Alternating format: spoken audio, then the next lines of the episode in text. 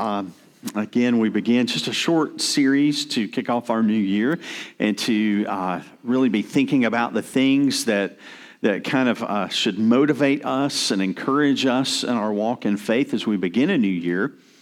And um, so this morning we're going to be in 2 Timothy. Uh, it says in the bulletins uh, 2 Timothy 3 16 through 17, but we'll really focus on 14. And in many ways, kind of have a high view of the whole letter, um, as a matter of fact. So uh, if you want to turn to page 996 in a Pew Bible or in your own Bible to 2 Timothy 3, um, we'll begin our time in the Word. I want you to imagine if you would, with me, what it would be like to be in a Roman prison back in the New Testament times awaiting execution. I want you to think about that just for a moment. That's sort of the, the, the, the, the crux of this letter, the background of this letter. Paul, uh, sometime in the mid 60s, um, had. Uh, uh, been a soldier of the Lord. He, he had traveled the world. He was taking the gospel um, where he was able to take the gospel. He was planting churches. He was encouraging the saints. He was risking all in the midst of turmoil, in the midst of trial, in the midst of abandonment uh, and persecution. And now he's sitting in a Roman prison waiting to be executed. Uh, this is the final letter that we have by Paul. Uh, and Second Timothy has often been called Paul's last will and testament. In the letter, he exhorts Timothy and us to boldness, endurance, faithfulness in the face of difficulty. Um, as we come to the context of our text today in chapter 3, Paul begins with these words, but understand this in these last days there will come times of difficulty. So, after the death and ascension of Jesus Christ, the next thing on God's agenda that we know about in the Word is the return of Christ. So, we are in fact living in the last days. We are still living in the last days. We personally don't know if we're in the last of the last of the last days or not. We don't know that. We don't know how long the Lord will tarry. But Paul wrote this as though he was living in the last days, as though it was in, in imminent, the imminent return of Christ. And so I think that all people throughout all ages should live as though Christ's return is imminent. And so as we consider that, um, uh, this chapter that Paul uh, will pen for us or has penned for us today, he offers a strong dose of reality for us. Um, there is going to be difficult times. There will be suffering. There may be persecution. There may be all sorts of things. And so the question that we ask ourselves is, is how do we live in such times? We may or may not personally be facing these particular issues today. The, the, the focus still remains the same. How do we, as God's people, live in the last days that we are in? How do we do that? So this morning we'll get a little bit of, of an encouragement in uh, of understanding of how that is. And so let's look at 2 Timothy. We'll start in verse 14 of chapter 3. But as for you, continue in what you have learned and have firmly believed, knowing from whom you have learned it, and how from childhood you have been acquainted with the sacred writings which are able to make you wise for salvation through faith in Christ Jesus. All scripture is breathed out by God and profitable for his teaching, for proof, for correction, for training in righteousness, that the man of God may be complete, equipped for every good work. Let's pray. Father, as you have revealed the light of Christ into our lives, Lord, may his word shine deep in our hearts this morning. I pray for the Holy Spirit to illuminate these, these words, these truths for us, that we may know you better, that we may make you known. We pray these things in Christ's name. Amen. Today, again, in this uh, three week series uh, called New Beginnings, we want to consider these last days that will continue, that we continue to face, and the difficult times uh, before the return of our Lord. Um, it's a reality that we live in. However, uh, the believer's remedy of help in the midst of all of this so says Paul, as the inspired word of God. So let's kind of dig in a little bit into the danger that Paul talks about here in the last days. That'll be our first point. Secondly, we'll look at the truth that we need. Um, and then finally, we'll look at the value of God's word. So, what about the dangers of the last days? In verse 14, Paul says, But as for you, he says, But as for you, so he's marking a strong contrast for us. Now, I've already alluded to Paul's thinking in the, in the difficult days uh, of the last days, but to better understand the remedy, we must understand the disease that Paul speaks of here in 2 Timothy. So let's take a little bit of a high view of the letter. He begins in the letter by exhorting Tim, uh, Timothy uh, of the importance of remaining faithful. Uh, Paul turns then, after his, his charge in the first chapter, he, he, he, in chapter 2 then begins to turn a bright light on the false teachers of the day. Uh, he focuses there in, in chapter 2, verse 14 on this. And then he culminates his teaching here in chapter 3 by highlighting the moral decadence of false teachers and the life consequence that follows wrong teaching. So in verses 2 through 4, he begins to list a mixture of wrong actions, wrong attitudes that ultimately brings out vividly the difference between love of self and love of God. Let's look at that list here. Look in, um, let's see, chapter 2.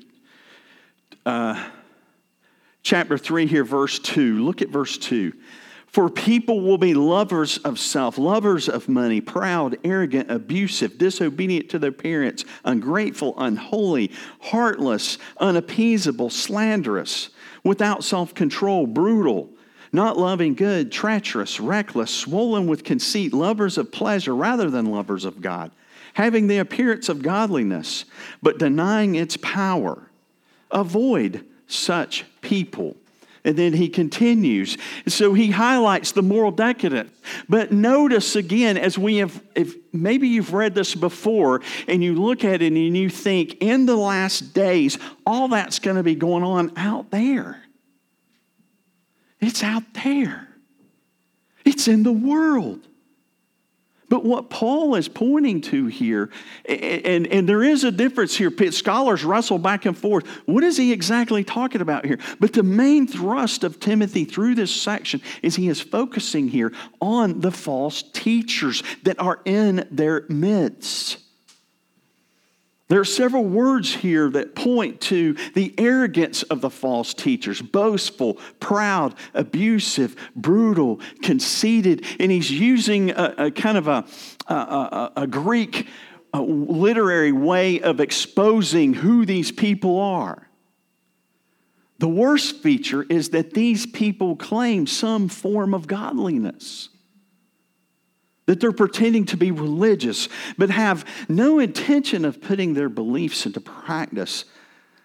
This mere form without the power is highly damaging as we see here. Therefore, Paul urges Timothy to have nothing to do with them. And so that's another thing that kind of points us here in the context of this. If he were to say, don't have anything to do with those people out there, that can't possibly be true because in other places he says over and over again, you know, uh, the world is going to be the world. But if believers act in this way, don't have anything to do with them. So, this is the focus of Paul. He goes on to note the methods of these fallen teachers. They are insidious.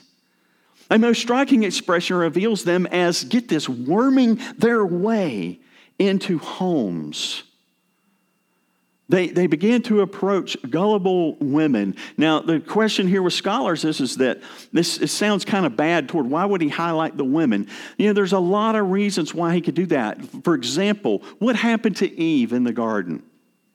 She was taken in by Satan, but because of that, Adam is held accountable and responsible, correct? So if we win the women here, we'll win the men too, whatever the case is. The such selection of gullible people as recipients is characteristic of most false teachers. Think about the false teachers that you have known that have done horrible things in the last hundred years. Horrible things, led people to, to drink poison. Gullible folks, gullible people. To show the full impact of their treachery, he references Jannes and Jambres in verse 8.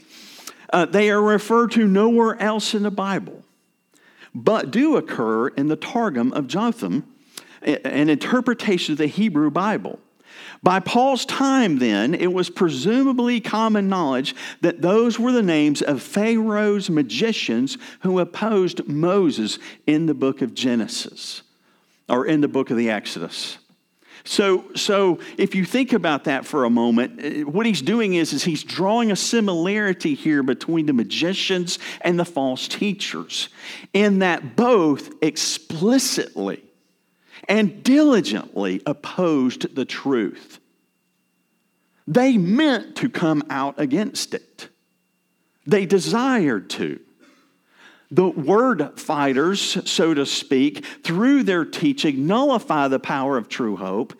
And from the end of chapter two, we see that they, they play into the hands, honestly and ultimately, of satanic power. So that's what's going on in the realm of false teachers that you have to understand that the scripture makes clear. They are of the hand of the devil. It is Satan who is working those things out. So, in other words, it's, it's extremely evil. It's extremely wicked. It's coming against the Lord. It is satanic. As Calvin notes, listen to this they keep up the appearance of piety, shelter themselves under the name of God, and yet they are guilty of so many and aggravated acts of wickedness. Consider, if you will, the many crimes that flourished in the life of the Pharisees. And yet, as if they had been pure from every stain, they enjoyed a reputation of eminent holiness. So, you just, so do you see what Paul is revealing here. He is revealing the wickedness of false teachers. As a matter of fact, in the, in the beginning section of the letter, he mentions several false teachers and those who opposed him. The picture that Paul paints is obviously relevant in any age and time in which false teachers are operating in the last days. In other words, if you go back through history, back to this time, you will see as they began as soon as the Lord was resurrected from the dead, and they have continued to do these wicked things. So it is important for us that in the last days we understand that there's going to be periods of, of calm as well as periods of great storms of the expression of false teaching. We will see the ramifications of that even in greater society, especially in today's world, where there are things of good, as well as when the restraints are moved, removed, we will see all sorts of evil. Where might you see that today? Where might you see that manifesting itself? Perhaps in the proclamation of prosperity instead of the proclamation of the true gospel. In the peddling of unbiblical sexual lifestyle in the name of freedom and love instead of a biblical view of sexual relationships being reserved for marriage between a man and a woman perhaps the deceptive lives of your best life now. Now, let me tell you something here, okay? And I want you to understand this. Uh, a few weeks ago, and I think I might have mentioned this in an earlier sermon at some point, but I was having a, a Bible study with, uh, with uh, someone from the church who will remain nameless. And in the Bible study, he said, You always seem to be concerned about the culture. And I stepped back in my mind and I thought, That's interesting. So I said, Why do you think that? He says, We're always talking about these things like that. And I said, Brother, I'm so sorry. I said, I need to do a better job of communicating. To be honest with you, the world's going to do what the world's going to do. What I am concerned about is what's going on in the church, in those who call themselves of Christ. We need to be concerned about that. The world's going to do what it's going to do, and it's a concern to us. We are concerned about that. But when the world begins to seep into the church, when the world begins to proclaim these, I mean, when the church begins to proclaim the things that the world says are good and fine and, and that we know in Scripture are not, that's when we need to be concerned. There's also theological debates and issues from legalism to antinomianism, from the lordship to debate to the new perspective. The idea here is, and what Paul would challenge us to, is that we need to be discerning.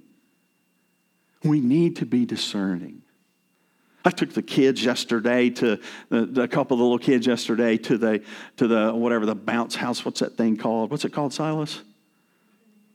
Yeah, urban air. So I don't know if any of you have ever been to urban air. It's just trampolines. You jump on them all day long and all this stuff and everything.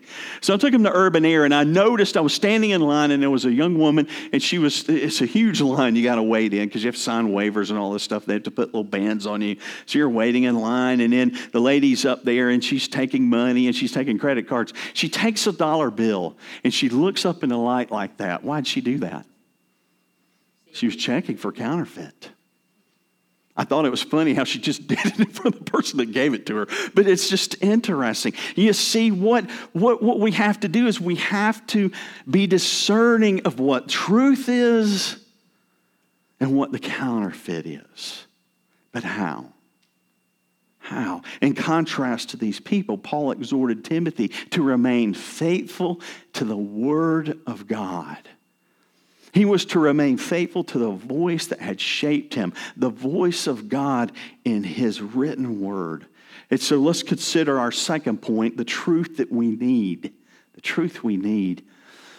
The only way to be able to tell the truth from that which is false, to be able to tell which is true from that which is counterfeit, is by knowing the Word of God.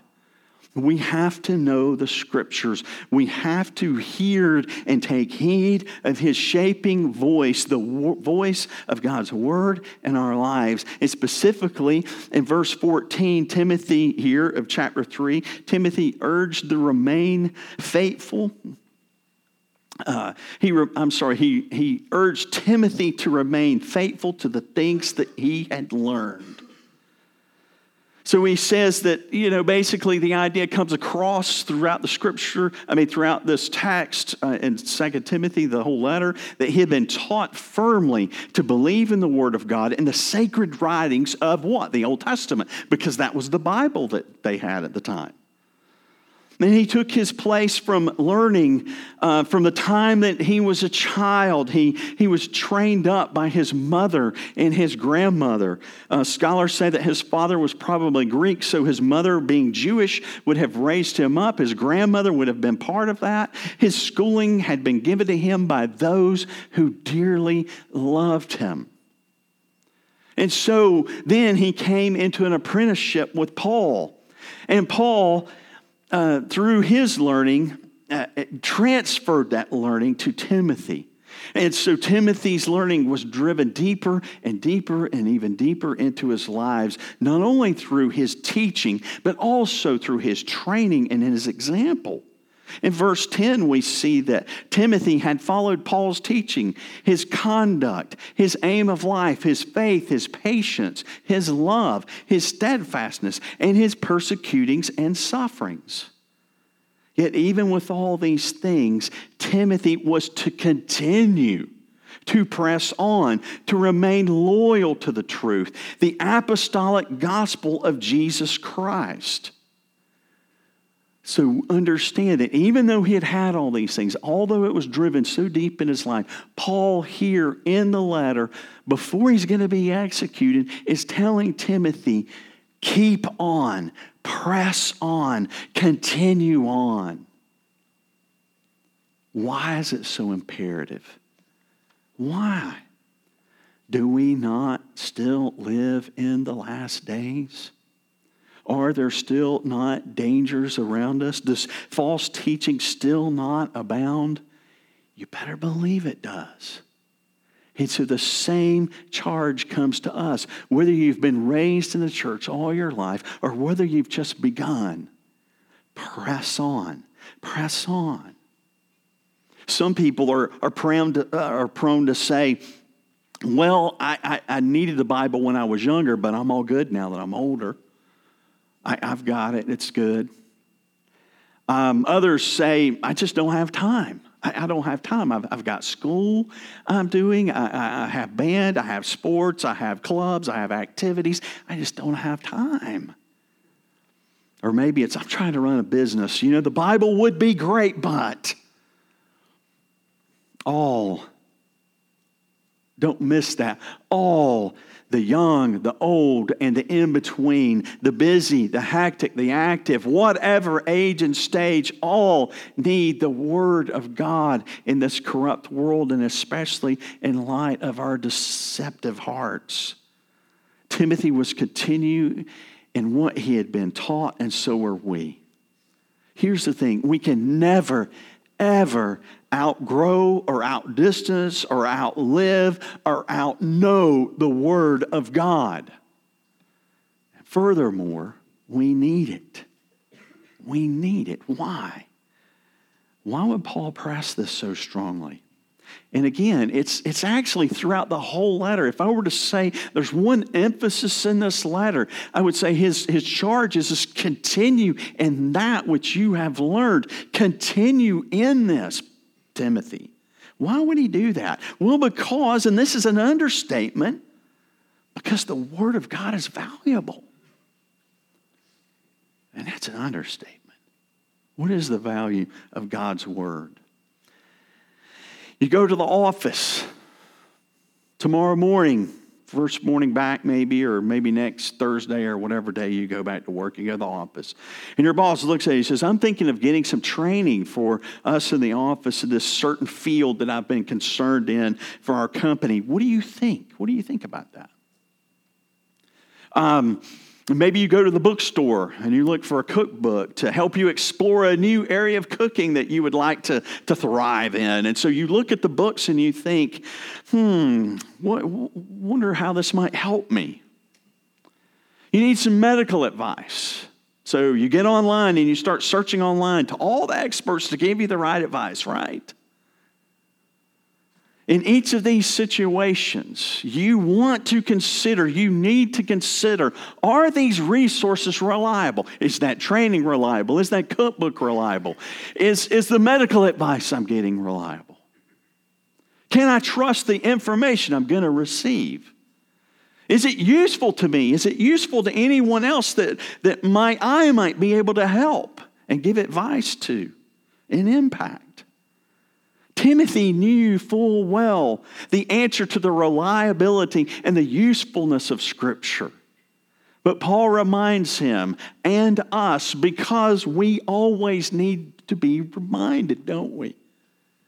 Our sinfulness carries us away. Our own desires will take us away. Our sinful hearts and minds in this broken and deceitful world will, will sh- sh- take us away from the Word.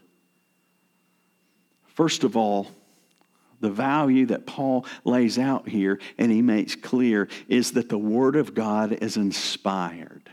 In verse 16, the Word of God is inspired. And just what does inspired mean? The Greek word here, and it's actually translated just right in our text, is breathed out by God.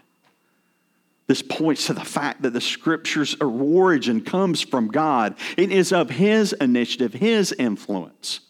Now, here's the thing that's great, and this is it's a thing that people might struggle with, but at the same time, it's something that points us to this reality.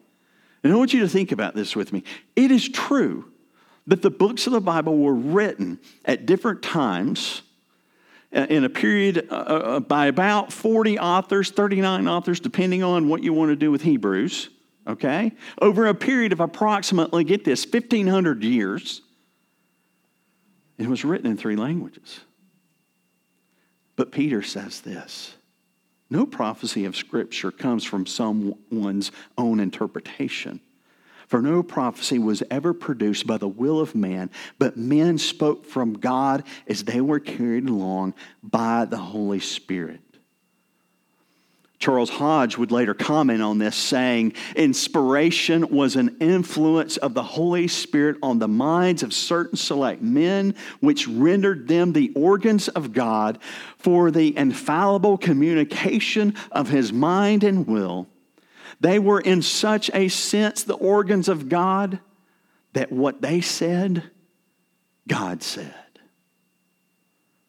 The Bible is God's Word to his people. It is to us, to you, to me. It is the Word of God.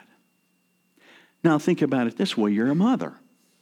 You're a mother, and your son is off on uh, duty in some part of the world in the service. And he's out of tech world range. He's not allowed to, to text you or call you or Snapchat with you or find you on uh, any of the uh, FaceTime type things that we have in the tech world. He's, he does he can't do that. But what he can do is he can write a letter. And so you as a mother, you go out to the mailbox, and there the letter is. It's it's a thick one, you could tell. It's thick. He took some time to write this. What do you do? Do you walk in the house and throw it on the pile of mail that you have stacked up for the last couple days? Well, if I can get around to that, I will. I might read that. If, if Tammy were in here, Tammy would not say, That's what I'm going to do. Tammy's going to grab that letter, she's going to rip that thing open, and she's going to start reading from Patrick Ryan. I want to know what's going on. I want to know what he's been wearing. I want to know if he's washing his underwear. I want to know what he's doing. And she's going to read that letter, and somebody's going to ask her a question, and she's going to go, Well, I don't know. She goes back to the letter to look again and to see, you know, did I read this right? How am I thinking about this? This is a letter from a son it's important, it's meaningful, it's something to cherish, it's something to devour in reading. And Paul is reminding us here that the scripture is, get it, breathed out ah, by God.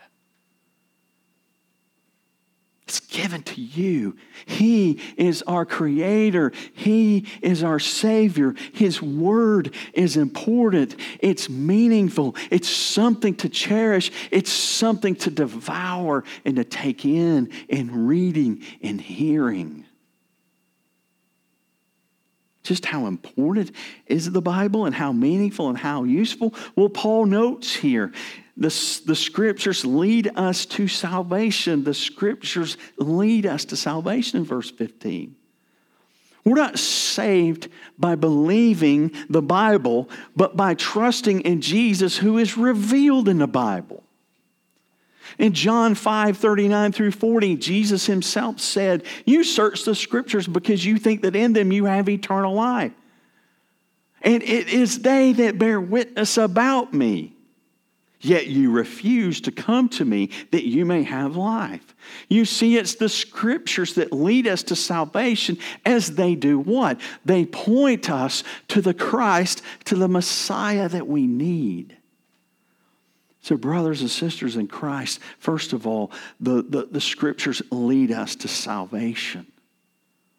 Secondly, or, thirdly, I should say, scriptures are profitable as they have been inspired and they lead us to salvation. Thirdly, scriptures are profitable. In verse 16b, they are profitable for teaching doctrine. They teach us what is right. This is what is right. And, and the world is always trying to tweak that. Always trying to tweak that. Um, they, the, the scriptures are profitable for reproof. They rebuke what's, what's not right in our lives. So as we read it, they not only point us to how to rightly live, but also point us to the way that we're not living right. They're for correction. They guide us how to get right. It's a correction. You know, you're in a ship and you're going the wrong way. You need a compass to kind of show you which way to go. The, the word is a compass to us, guides us to the way we should go, to true north and for instruction in righteousness. In other words, how to stay right. A Christian who studies the Bible and applies what he learns will grow in holiness and grace. So just think about the profitability of the scriptures. What kind of questions might the scriptures answer for you? Who is God? What is he like? Where did the devil come from? Where did evil come from? Why is there death? What happens after death? How do I know right from wrong? How should I treat my neighbor, my spouse? How might I go about raising my kids? How do I manage my money and deal with pain and sorrow and grief and other emotions? How about the evil in my own heart? Think just for a moment of all the things that we take for granted that come from Christianity and from the Lord's kingdom ethics. I saw a debate one time between two people, and it sort of aggravated me, aggravated me at first because I wanted the Christian guy to really come at this, this guy. He was an atheist, and I really wanted him to come at him. And the, the whole time he just kept saying, You're stealing from me. You're stealing from me. You're stealing from me. And I was like, What in the world is he talking about? So I watched it a couple times and I realized he's brilliant. That's why he's doing this and I'm not. He's brilliant. He's just pointing out over and over again, you can't say that because that comes from the Word of God. It does not come from your world at all. Because in your world, it's Mike mates right. So, can you imagine and think with me just for a moment of all the influences of Christianity in our society? What if we were Islamic? I just think it's the most crazy thing that, that uh, some of uh, the folks on the left, however you want to phrase that, will, will so take up for Islam. And if Islam came to rule in 100 years, they wouldn't exist anymore, especially the women that, take, that desire that. It's ridiculous. What are the things that come from the Lord? In the 19 1900 to the 1958, the Waodani tribe lived in South American Ecuador. And there were about 600 of them. They were divided up into about three tribes. And anyone that would come into their area, they would kill because they thought outsiders were cannibals. So they would kill them. They would kill them. And then within those three kind of uh, tribal groups within the Waodani tribe, they would kill one another. He said they were down at that point to about 600 people. Then some missionaries flew into their beach. And guess what? They were killed too. But Steve Saint's sister and Jim Elliot's wife, Elizabeth, went there and they shared Christ with them. And those people today will testify to you we would have killed each other off. But Jesus came. What's interesting to me about that is the, the, the anthropologists argue that it was harmful to do that to them.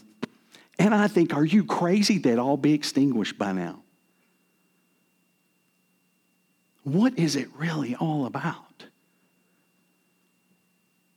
The Lord has done so many great things in this world to change the tide, to bring about His truth. Think of the names of the hospitals. It's not Muhammad Hospital. It's the Presbyterian Hospital. It's the Baptist Hospital.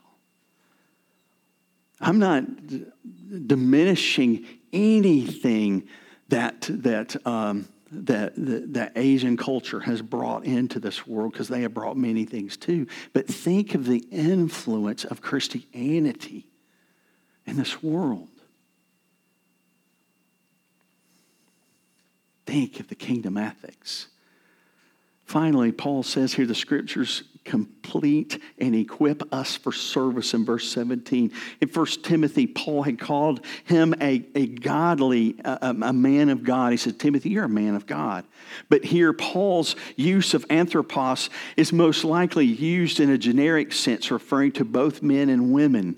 Therefore, he is saying that any Christian can become a mature person of God, whole, sound of body and mind, fitted for the purpose for which you were originally created. How? by studying and meditating on the Word of God, by hearing it and let it penetrate your hearts and minds, that by grace all would obey it and cherish it as a guide for their lives. Again, a Christian who studies the Bible and applies what he learns will grow in holiness and grace and thus be made into completion for every good work.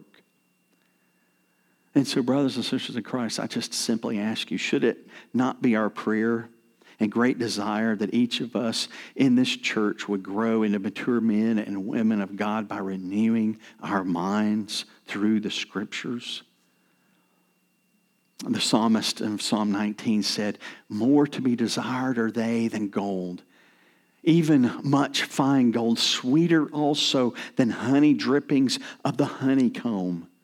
Maybe today it would be better to say, um, sweeter also than the drippings of Hutchins barbecue. Or, or maybe a kale smoothie for some of you, okay? But the idea here, do you get it? Is this, the word is to be, his words are to be desired more than gold, than the sweetness of wonderful food that we crave.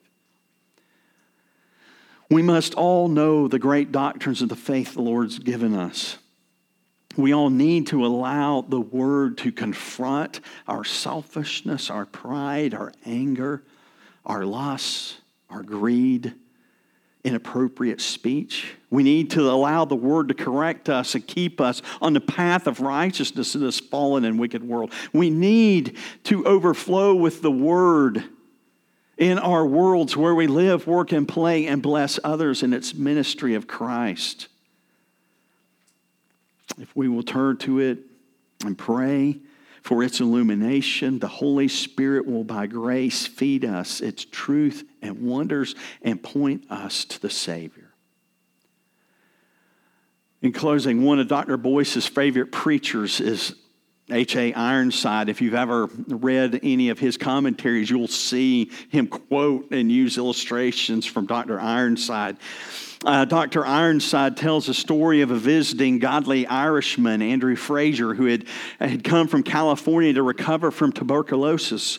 The old man could barely speak because his lungs were almost gone, and he opened up his worn Bible, and until his strength was gone, he simply, sweetly opened up the truth after truth in a way that Ironside had never heard before. Before he knew it, Ironside had tears welling up down his cheeks, and he asked Fraser, Where did you get these things? Could you tell me where I could find a book that would open them up to me? And did you learn these things in seminary or college? And Fraser answered, My dear man, I learned these things on the mud floor of a little cottage in the north of Ireland. There, with my Bible open before me, I used to kneel for hours at a time and ask the Spirit of God to reveal Christ to my soul and to open the Word to my heart.